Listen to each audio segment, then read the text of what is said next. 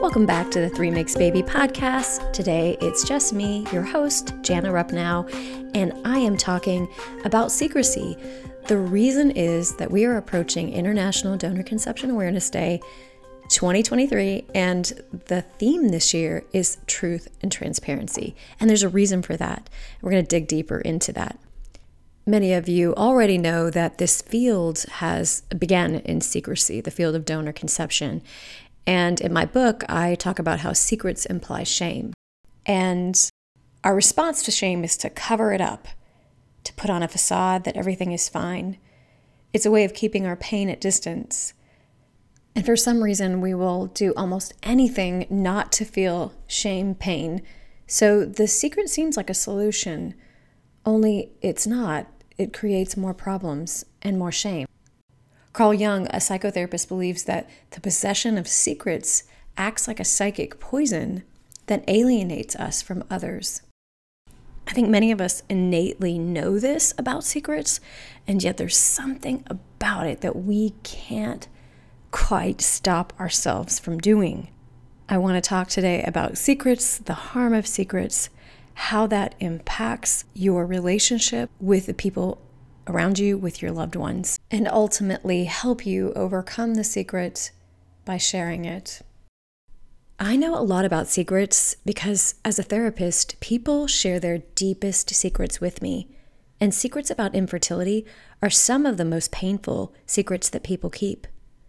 When someone's fertility treatment doesn't go as planned and they choose to move forward in a non traditional way, like adoption, surrogacy, or sperm or egg donation, the shame that started with infertility might continue to have a place in the family narrative.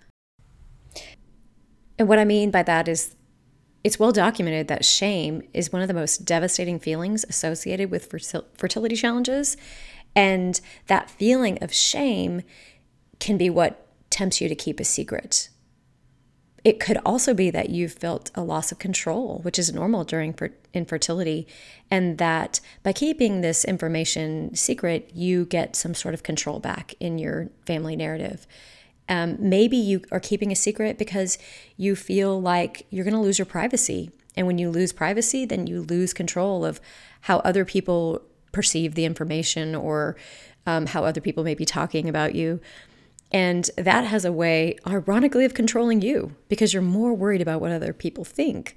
Ironically, that takes so much emotional effort and energy to control the secret, and you end up maybe doing things you wouldn't normally do, being dishonest or closed off to conversation, or maybe making negative assumptions, which honestly can do more damage than good.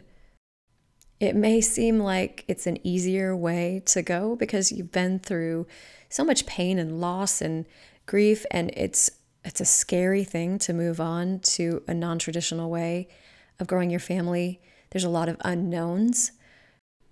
Or maybe it seems easier to not have to explain your family. Um, maybe you think that by not talking about it or keeping a secret, you're protecting your child's feelings or you may be protecting yourself from discomfort, social alienation, and pain. But hey, I know most people don't want their parenting legacy to start with avoiding pain and consequences out of fear or maybe even lack of skill. You know, when I talk about consequences, what I mean is that as a result of, so as a result of the decision to use a donor or carrier to adopt, these events, these challenges might come your way.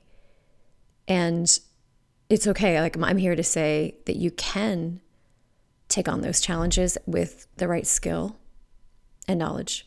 I, th- I think some of the biggest challenges are socially. I think it's the strained relationships with family and friends, maybe um, conversations or differences of opinion I think these social things are really difficult to go through, but they're also necessary because by modeling that to your child, you're giving your child the ability to learn how to respond to others when they get the question themselves.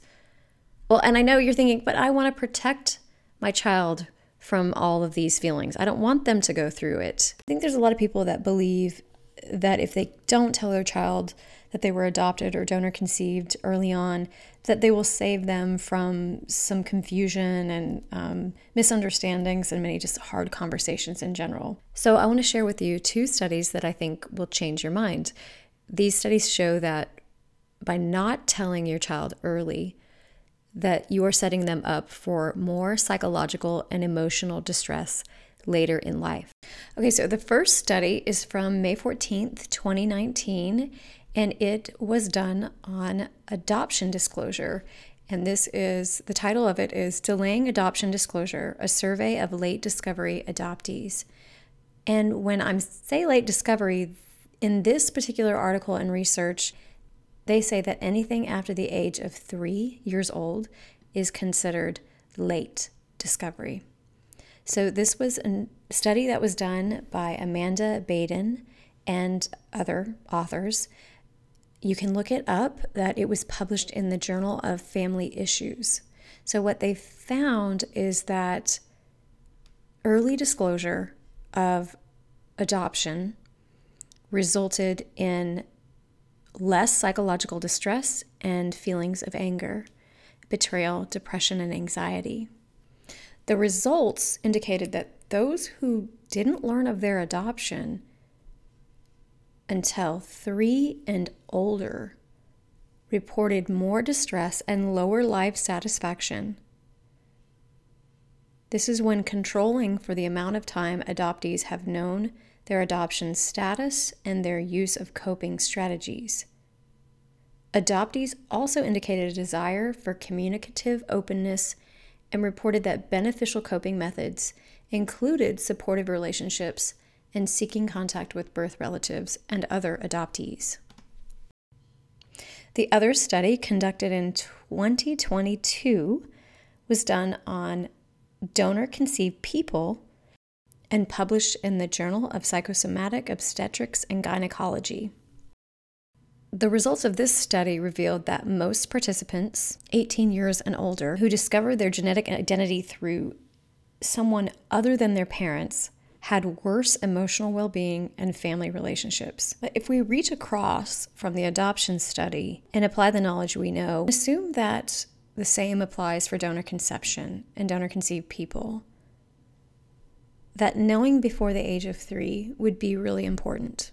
Okay, so if you have not told your child and they are over the age of three, it's not too late. There are ways that you can talk to your child depending on their age. So that is my book is a resource for you, Three Makes Baby. It does give you tips and phrases for telling the for the first time at different ages, all the way up to the teenage years. So even if you haven't told your teenager, this year is the year to do it. Um, that is the theme of International Donor Conception Awareness Day this year. And so we are encouraging parents to be open with their children about the story. And if you need help, there are resources and um, therapists and professionals out there that can help you through that process. One of the things I'm a big proponent of is emotional preparation for you as a parent. So that means you might need to do some work to overcome some of the fears and uh, maybe even deep seated issues that that may be getting in the way. And my book also does that. It prepares you. And the first half of the book is emotional and psychological preparation for you as a parent. So get a copy of that if you haven't. Join in on the theme this year on April 27th. Share your stories about telling. Um, look for others people's stories to maybe inspire you about being truthful and transparent about donor conception.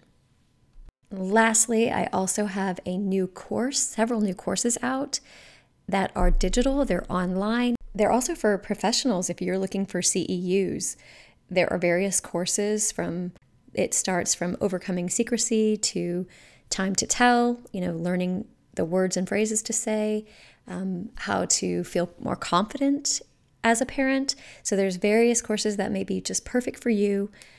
They will be updated as I get information, so like they're constantly fresh. So get in now on that low prices. Um, I'm having some discounts and sales running for international up until International Donor Conception Awareness Day. So check that out in the links in the show links here. Have a great day, and thanks for listening as always. I'll be going on a bit of a hiatus here for a bit um, again, so there'll be a pause in episodes as I move to a new house and become an empty nester for the first time. Lots of changes in my life, so I will be back soon. In the meantime, be compassionate with yourself, take care of yourself, and remember that kindness is free.